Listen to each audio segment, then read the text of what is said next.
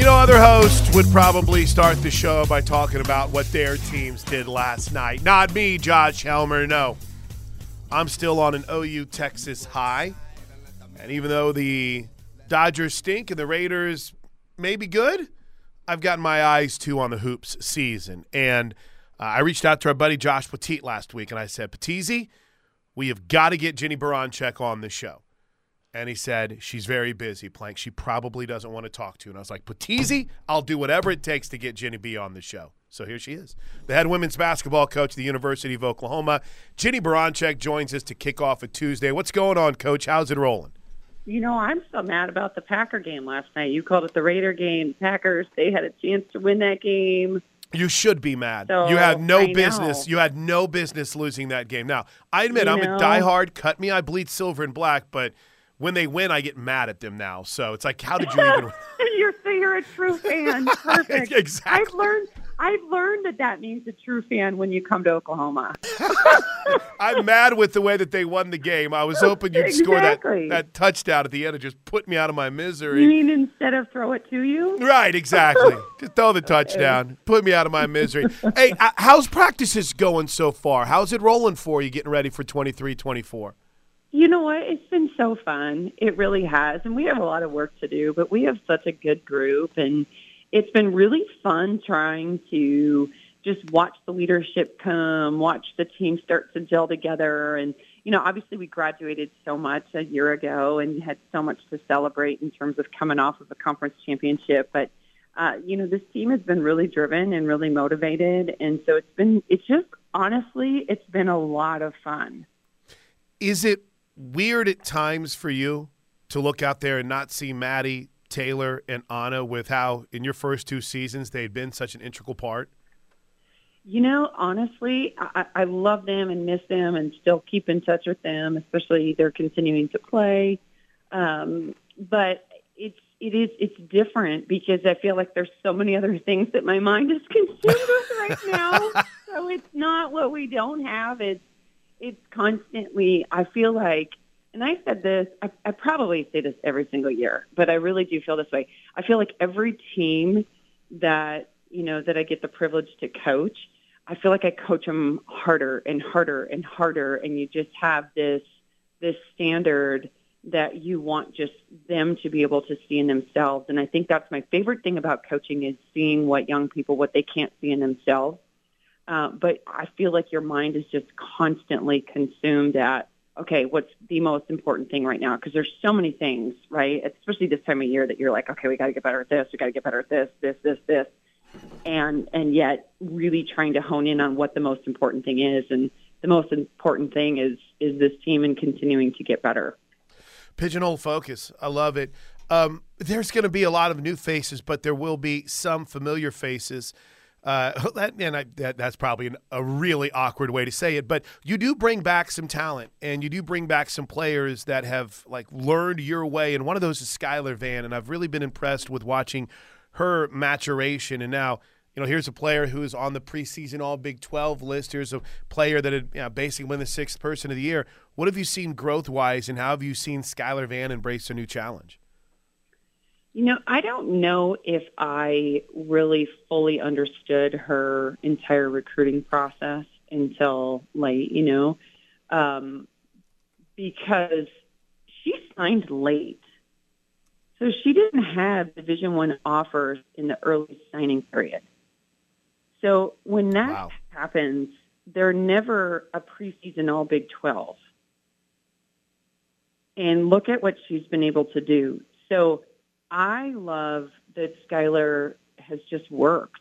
I mean, she has literally just worked her way off, you know, in practice, out of practice, on her own in a gym, outside, you know, just working on the mental part of her game, working on, you know, her body. I think, you know, you just watch her. Uh, we got to watch growth because I've only been here for two years. I didn't go through that whole recruiting process with her. So in those two years, you watched her kind of just play and kind of surprise some people. And then, oh, whoops, she's sixth player of the year in the Big 12 conference, you know, getting honorable mention all conference. And then the next year you saw her kind of go through, okay, I've got to do this and I need my team to need this. And, you know, the quote unquote pressure was on a little bit. And so you got to see her kind of work through that. Where this year you see her push everything aside and just literally focus on the details in every day and all those little things. And so that to me has been really fun to be able to watch her grow in that capacity. But when you take a back step and you look at this whole process, I don't know if there's a better story you think about her her history and her lineage with her dad playing here and mm-hmm. kind of that that that that that's got to be really really cool for somebody to have that uh, in their in their DNA. No question, no question, and that's honestly that's what we want to do here. That was one of the first things that we talked about was to recruit the state because when you get to come and you get to play for your state, especially when your parents did the same thing, right, and your uh-huh. family's from here and you know, all these people get to come and watch you. Your community still supports you when they get to come and see you live. That Oklahoma across your chest means a little bit more, and all of a sudden you play a little bit better. And I think that's where she is. She is the perfect story for that. Can we? Uh, I, I want to talk about the new players, but I want to continue on the returning players for a bit. I mentioned Skylar Vann. Um, Liz Scott is back for her 86th year of mm-hmm. eligibility. But what's even it what's feel what, like that? I, I know, I know, I know. I'm kidding, but it, it's it's been pretty cool. Speaking of players and the growth that they've made, you know, here was someone who came out as a, a very highly recruited prospect and immediately battles an injury and then goes through a coaching change and I think ended up in a system to where okay, we're, you're, you're going to get down there in the paint and you're going to be you know, you're going to do some of the dirty work, but she's also showed she can score. Take me through the maturation of, of Liz Scott and what you've seen from her. Well, I've loved her evolution in terms of her leadership. She shows up every day. She's one of those players that you can really speak truth, even when it's hard, and she takes it and she and she she allows that to motivate her. She doesn't have the oh nobody believes in us, so therefore I'm going to be an underdog. She doesn't have that. She has a, I got to show up every day. Mm-hmm. and I and and that's a different kind of mindset, you know. And I think she has embraced the physicality. She's embraced even being out of position. Um, she's embraced the little details of working on her footwork and working on you know just making making layups in the off season. That's every people like to come in the gym and kind of work on some fancy things. She's working on the blue collar thing. You know, I mean, when she got in the gym at the end of the season last year, she she's working on yes her versatility and yes she wants to increase her range and she's continued to be able to do that and she can score the back to the basket or she can face. But she's not coming in. Oh, I make five and then I just rotate to the next spot because it's fun she's embraced that whole, you know, what we call embrace the grind, right? She's embraced getting in there and she makes hundreds of shots every day. And when you can do that, uh, one, you're a great example, but two, your game, your confidence just grows. Confidence is action. You got to do some things to be able to really gain that. It doesn't just come and go. And so you can see her now really flourishing in that leadership role because she's just doing the work. And you can see it just come out in the way that she walks onto that court. Jennie Baranczyk joins us talking some OU women's hoops here. Why not? Uh, they've got practice rolling, and we've got tickets, soonersports.com slash tickets. You need to get the uh, announce some mini packages that are available, too. Uh, I was at an event a couple weeks ago, and Beatrice Culliton was speaking at it. And I, I really – I I love how you challenge your players, right? And I liked watching her grow as a freshman last year. But to see her develop away from the court, to hear her speak, to see some of her leadership traits – is is this one of those players in a lot of ways, coach, that th- sky can be the limit for? She just really she seems to have developed a little bit more of that voice during this off season.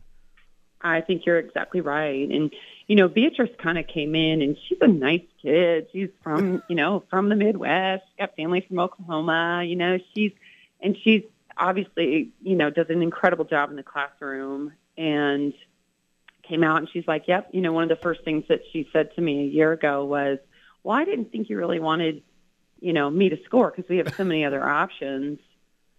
And I kind of looked at her and I said, "I want everybody to score." I'm like, "Do you not know me?" you know. um, and so I think she kind of went through. Okay, I'm coming in to kind of dip my toe in and kind of get this experience to. Okay, you know, this is a bigger part of my life than maybe I even even gave it credit for. And I don't mean college basketball is more important than what she thought. I think that burning desire inside of her, I think, really started to come out. And that has been amazing to be able to see what has led into the work that she did in the off season, and then now where she's coming in in those games. She's and now we're managing the okay. I have to make every single shot. Oh no, I didn't. And then kind of trying to manage through that. And I think you know, and it's and it's yes, it's generational, but I see it. You know, in my kids' games, I see it when I go out recruiting, and you know, you see it in probably every sport that you watch and you follow where that failure recovery is so essential. And I, and it's, and for her, she's really become a great example of not having to fight that perfection because she does such a great job in the classroom because she does, you know, want to put herself out there a little bit more. And so for me to watch her, I'm so excited about this season because this, to me, the, your biggest growth is always between your freshman and sophomore year. And you can see her projecting in the right direction. You know, size is something that you wanted to add. Is that a fair assessment, Coach? Whenever you got here, you want to get a little bit bigger in the post? Absolutely. Okay. You want longer, you want faster, you want stronger. Yeah. I mean, we're not that picky, but. okay. Well, my question is with, with Beatrice, and I, I, haven't like heard of uh, of the progression of some of the other returners in the post that seem to have a great future. But how do you feel like you've been able to build this roster to have those fives and those fours like you want? Well, I think we're still. I mean, there's still a surge, and across the board, there's you know the outliers are. There's a lot of size um, at some of you know, especially as we head into the SEC conference, and then even in the Big 12 conference, there are some there's some great size in, in the league. What I think we've been able to do is just inch toward that in terms of length overall, and so that's where you know we have a lot of those six ones type players that are longer and so will be a little bit taller across the board. Uh, we still need to do a better job on the really that interior in terms of the physicality, in terms of where we're at because our size is young. And so, but the young, you know, when youth gets experience, it's amazing what happens in a couple years. So we're playing this for the long game, um, but we'll continue to get longer as time goes on too. Yeah. Now, make no mistake, Nevaeh Tot is one of the best point guards in our league and she doesn't have a lot of size, right? Mm-hmm. But she's fast. Her experience has been great. Um, and so I think when you can put a combination of all of that, you, start to put a little bit more pressure on the paint on both ends. You got to keep people out of the paint, and you got to score in the paint. And so that's where, um, you know, that that's what we've been really focusing on. How I want to ask about two more players, and I got a football question for you. Uh, Peyton Verhulst got a chance to talk to her a little bit last year. The Louisville transfer. It, it, transferred in with what a semester, so she wasn't eligible, but was able to practice. So, is is she a player that's got a chance to to to be a part of the rotation this season? Definitely. I mean, I think uh, you, you're going to love. Everyone's going to love Peyton. I think what Peyton does so well is she just reads the game and she plays the game, and she's you know, she's never about um, the glory, essentially. You know, she's going to be the one that she's going to do some things and she's going to set things up that, you know, m- most people will be like, wow, that was awesome. And, and people that really understand the game are going to be like, wow, she thought two steps ahead of everybody else in that. And I think I, I like her pace. I like the way that she's talking right now. She can score in a variety of ways. Uh, she's really deceiving on the defensive end in terms of her length. Um, but when you watch her play, when she's just in her element of playing, man, she's good. And she's going to really help us uh, get a lot of, uh, de- uh, not in terms of depth, but scoring opportunities. So she creates so much for other people, whether she has the ball or not. And so that will really help us in terms of our balance of scoring. And there seems to be a lot of excitement about this freshman, Sahara Williams. Have you seen her handle that adjustment from you know, high school to travel ball to boom, right here with you? I love, I love the way that she, the experience that she's had, especially with the USA basketball circuit and three on three, and just the passion that she plays with, and you know what, what she she brings a physicality, she brings an athleticism, she brings um, you know, she's going to continue to hone in on a lot of her skill set, but those intangibles that she brings has already started to really elevate some of our practices. Uh, and you never know when the game lights turn on, but man, when those game lights turned on when she was in three on three, I don't know if there was a more fun player to watch in terms of just and just in terms of just her sheer competitiveness. Right. And sometimes that doesn't always get to come out in high school, right? Because there's a lot that's going on and in those situations you you know, defensively I think she's really physical. You don't get to necessarily play that physical when you're in high school. So that adjustment's going to continue to happen, but there's there's definitely reason and validity to the excitement that we have for her. The other player playing just to just to throw out here quick is is Lexy Keys. Mm. I'm really excited about her. I love her grit. I love the way that she hustles. Um, she can shoot the ball. She just does what we ask her to do. She's just been an incredible addition for us. That's awesome. All right, yeah, take me through. How, would you watch Saturday? what would you think of the of the OU Texas game? I mean, what on earth? My daughters keep imitating um, how I finished watching it because I, I, the coach in me sat down because I was like, I got to sit down and just relax in the last drive. But you know, I have a kindergartner who wanted to sit with me, and I was having a hard time because I'm like, okay, enjoy the moment of having her sit here. But I did accidentally throw her. Oh no! We scored. oh, yes, yes. No, our house is very, very excited. So it was. I mean just so awesome. I'm just so proud of of the way that they're just working, and it's exactly like you know Brent said after the game, where he's like, "Okay, we're going to try to keep it positive, but the coach in you still sees all this potential in all these little details. But when you know that you've worked and you've prepared, I don't know if there's anything better. So I didn't even get to just be fan person, enjoy it. I you get too much into that coach mode, um, you know, and just and just really excited I was, and I think you know it's been it's just been fun to watch Dillon lead his team, and um, it's been pretty cool. I, am and I was really happy for Coach Lebby too. I know you guys, yeah, you guys know his family. Yeah. I was so pumped for him. Yeah, same. Yeah, our kids are pretty good friends, and so they got to see them on TV, and they were pretty pumped about it. And um, no, I just really excited for for him too because too. it's yeah, yep it's not an easy job, but he's done an awesome job. So proud so, of everybody. I, I keep, I know you got to go, but how's how's Jordy handled stardom? Has she been okay? Has she has, has her head got too big, or is she good? You know, it depends on the moment that you ask. you know, it's kind of like the public-private parenting, right? Like mm-hmm. you parent a little different when you're in private than when you're in public, but she kind of plays that when she wants to, and then doesn't at other times and she doesn't. So um, yeah, so was... so we're we're keeping her humble in that private parent house. All right, I just want to make sure because that's uh she was she was the star of the NCAA tournament last year. All right, uh. Coach, I'm sorry I kept you so long. It's just great no, to catch up with you're you. Awesome, you're Have, awesome. Appreciate it. Yeah, Have anytime. All right, we'll talk to you Boomer. soon. Boomer Sooner. See you, Coach. That's Jennie Baranczyk. Big fan. The Plank Show is of Jennie Baranczyk.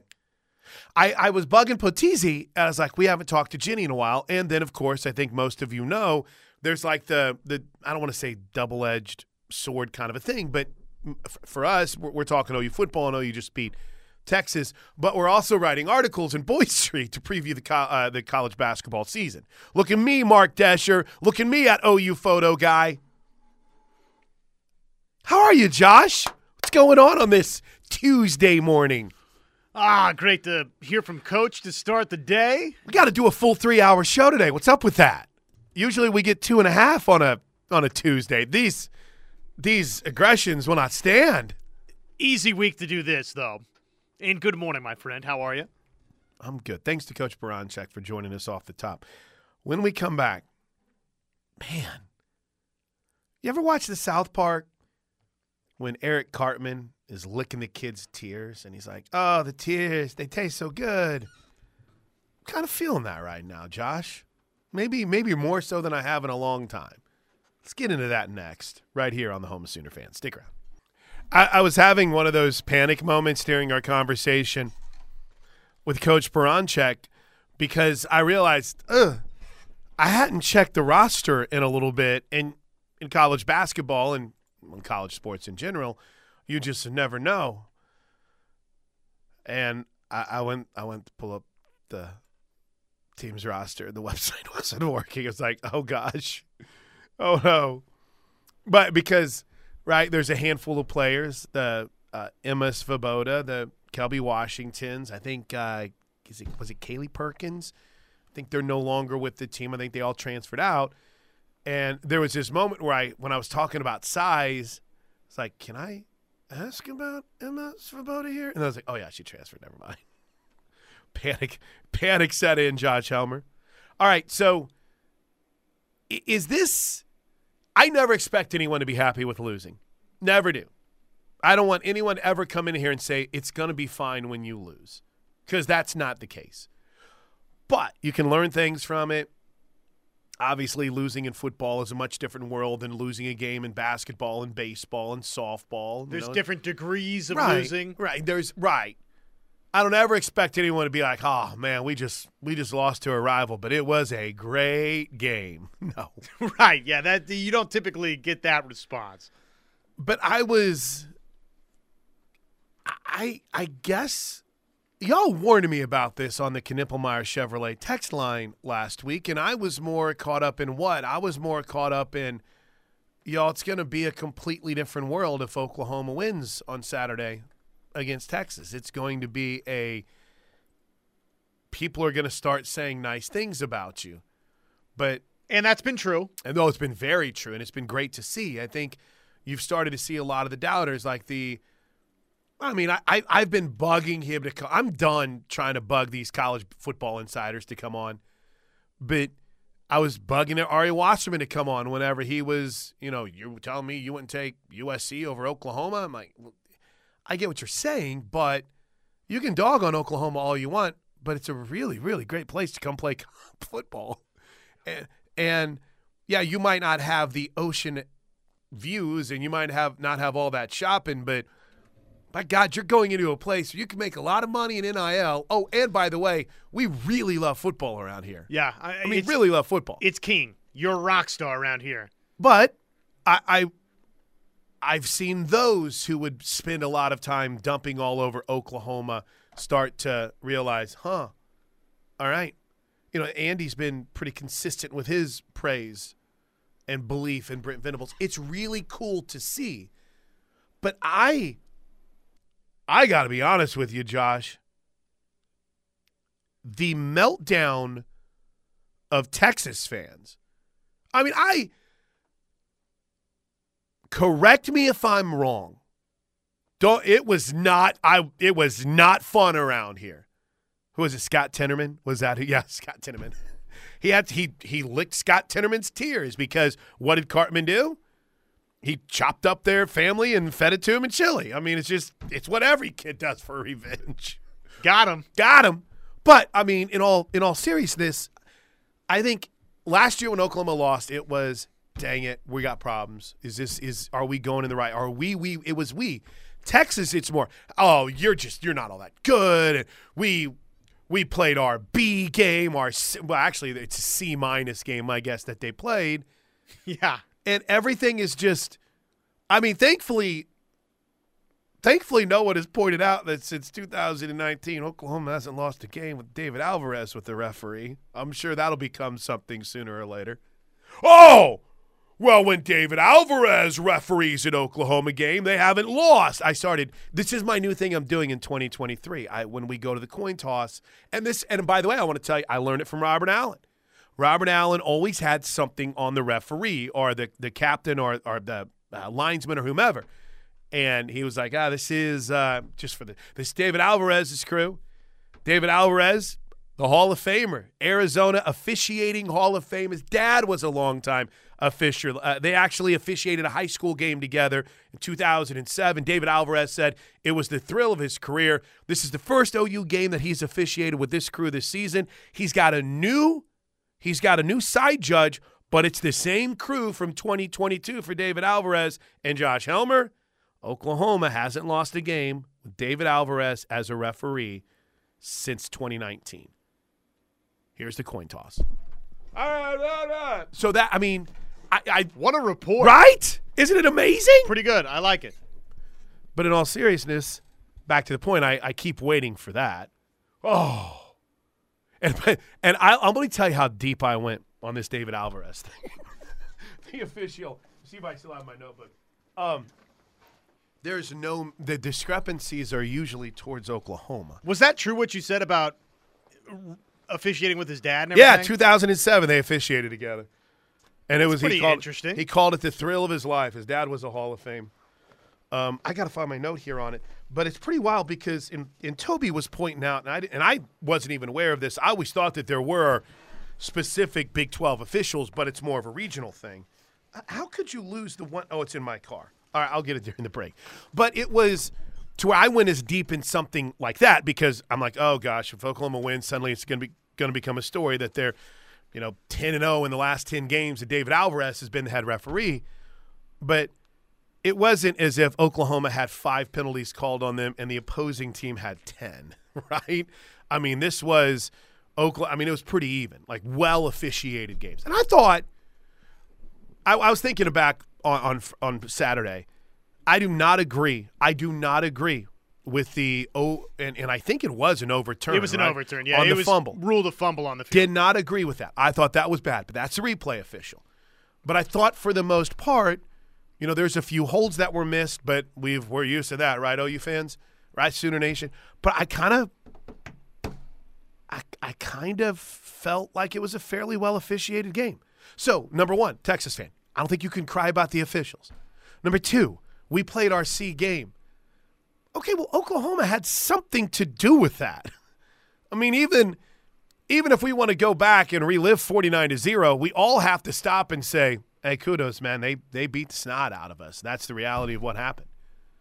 But, Josh, I have just the crying, the whining, the complaining from Texas fans. Love y'all, but my goodness, this is this has been pretty much next level lack of respect. I mean, at some point you're like, we got beat. I last year I had a big problem. I had a big problem last year because whenever people would say things like, well, Texas is more SEC ready than Oklahoma, or, you know, Oklahoma's just going into the SEC and they're going to be in big trouble and blah, blah, blah, and all this, and Texas is ready, I couldn't say anything. You just had to say, I've got a belief in Brent Venables, and I think that he is going to be absolutely incredible here. In fact, I have such a belief in Brent Venables, my show, our show, our listeners, we don't get too caught up in the oh, here's you know what a what a rat Muleshoe was. Tebow. It's just I think Oklahoma is going to be in a better place. I think USC is in a better place, but I think Oklahoma long term, it's going to be fine, right? And and I, if there is anything you guys want to fight with me about, you guys can call me every name in the book. Um, you can say you don't ever listen to this show, and that's fine. But you know I was consistent in that right? That's one thing that I told you. Like, I'm not going to get too caught up in this because I think we're fine and BV is going to be okay. Almost to the point where, I mean, there was it was like a Simpsons a Simpsons episode. There was people out with signs and pitchforks, like you got to accept it's not headed in the right direction, right? So it sucked for me as somebody who was a believer because all I had was I just feel it.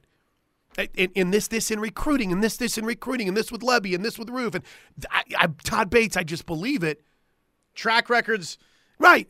that weren't from here, Right. outside of Venables' first tenure. But I was always met with a, yeah, dude, but 49 zip. 49 0. And and I would have to stop and I'm like, you're right. You're absolutely right. And even at one point, I remember doing a show where uh, it was with Gabe, and he's like, bro, you can get mad all you want, but until we win that game or until they show something, we're just gonna have to wear this. Texas fans is not are not wearing this. This is this has been almost as if it was a personal affront to a how dare a great team like Texas who beat Alabama lose to lowly Oklahoma.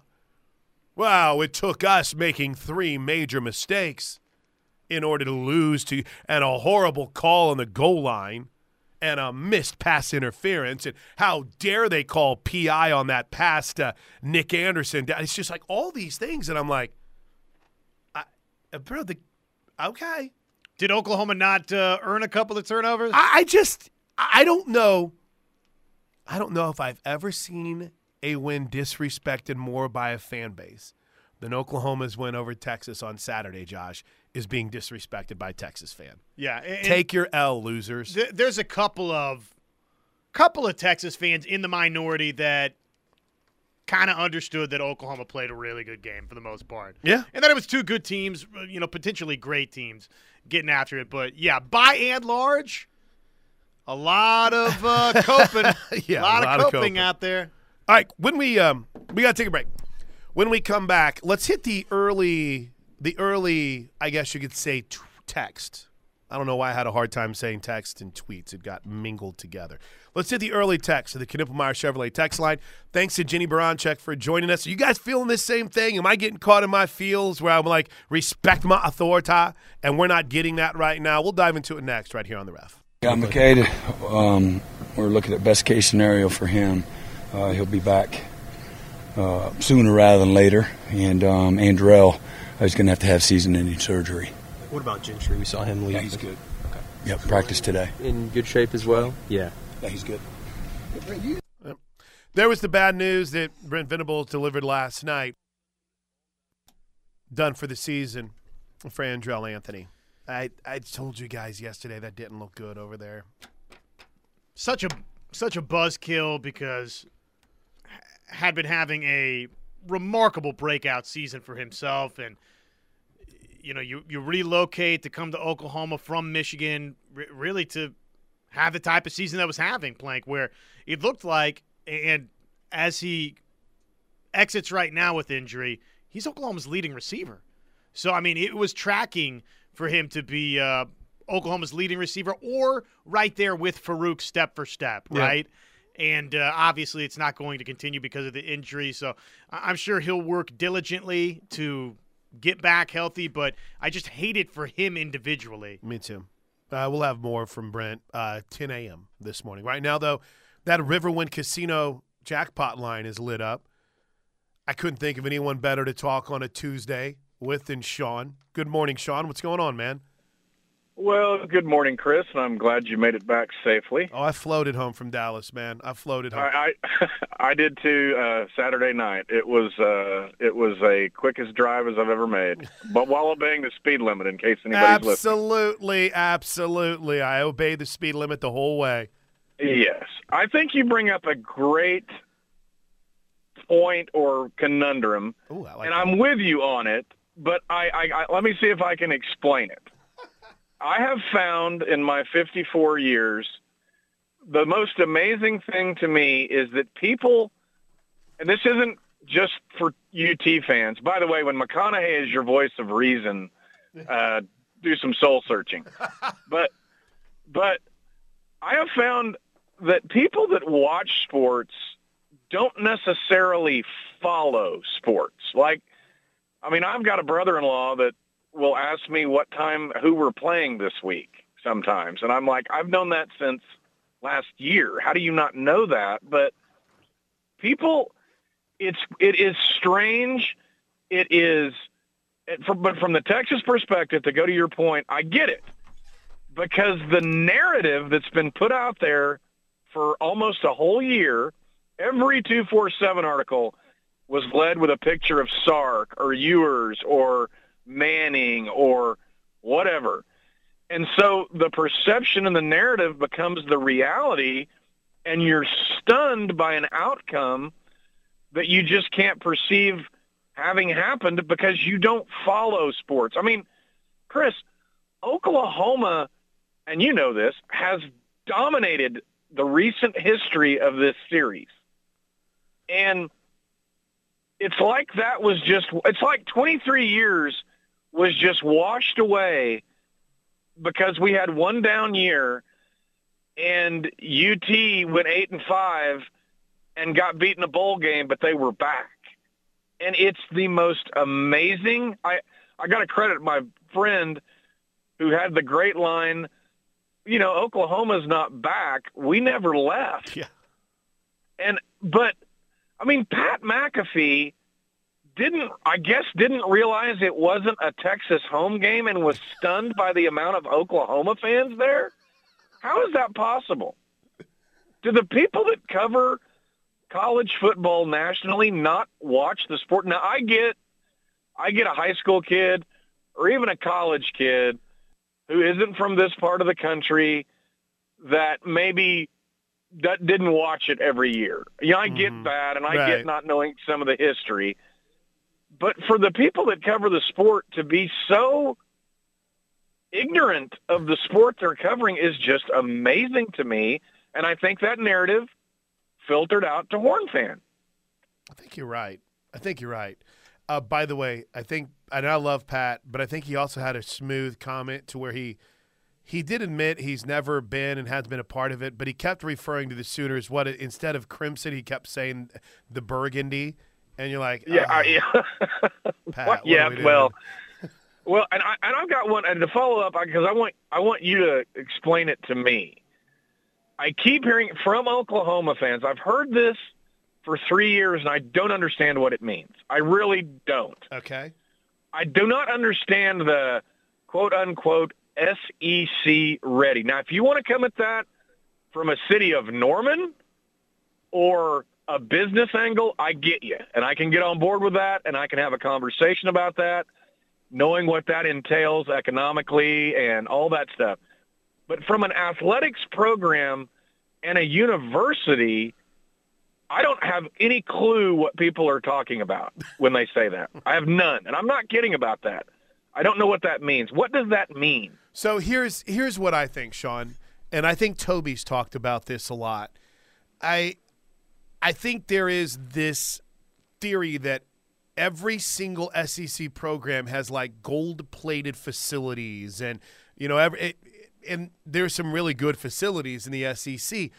One of my best friends was in town a couple weeks ago, and he goes to SEC games and goes to Notre Dame games. And my old boss, who's an Arkansas fan that's traveled the SEC, when they came to our football stadium, the response was, "Holy smokes, man! This place is awesome." And I think you'll realize this the more we go on the road is that Oklahoma Right. is fine. Now, uh, I think SEC ready can be drilled down to two things, Josh, and you tell me if you agree or not. Number one, are you Georgia or Alabama ready in football? And I think that's where that comes from. Oklahoma's SEC ready, but are you Georgia, Alabama, heck, maybe even LSU ready? Is how I think a lot of people see it. That's my opinion. The only other thing I would add is, can you get bigger, stronger, up front, defensive Larger tackle? humans, yep. and that Sure you can. that that would be. Uh, I think what people say when they say, "Hey, when are we going to get SEC ready?" It's when are you going to get more defensive tackles There that I think that might be right, yeah. resemble what uh, you typically see on a week in, week out basis in the SEC. Okay, well then you go out and recruit that and you develop that. I get that, but this this and I and I agree with what Chris and what Toby has alluded to too. It's not again that's a perception that doesn't equate to reality. And you've also got a group of people, some maybe at the KREF, who think life be, who think history began the day they came out of the birth canal, which is not true. Um, I mean, you know, Kenneth Murray is not on the O. He's a great guy. He's not on OU's defensive Mount Rushmore. Right. But I mean, there was history before you were alive. There will be history after you have gone.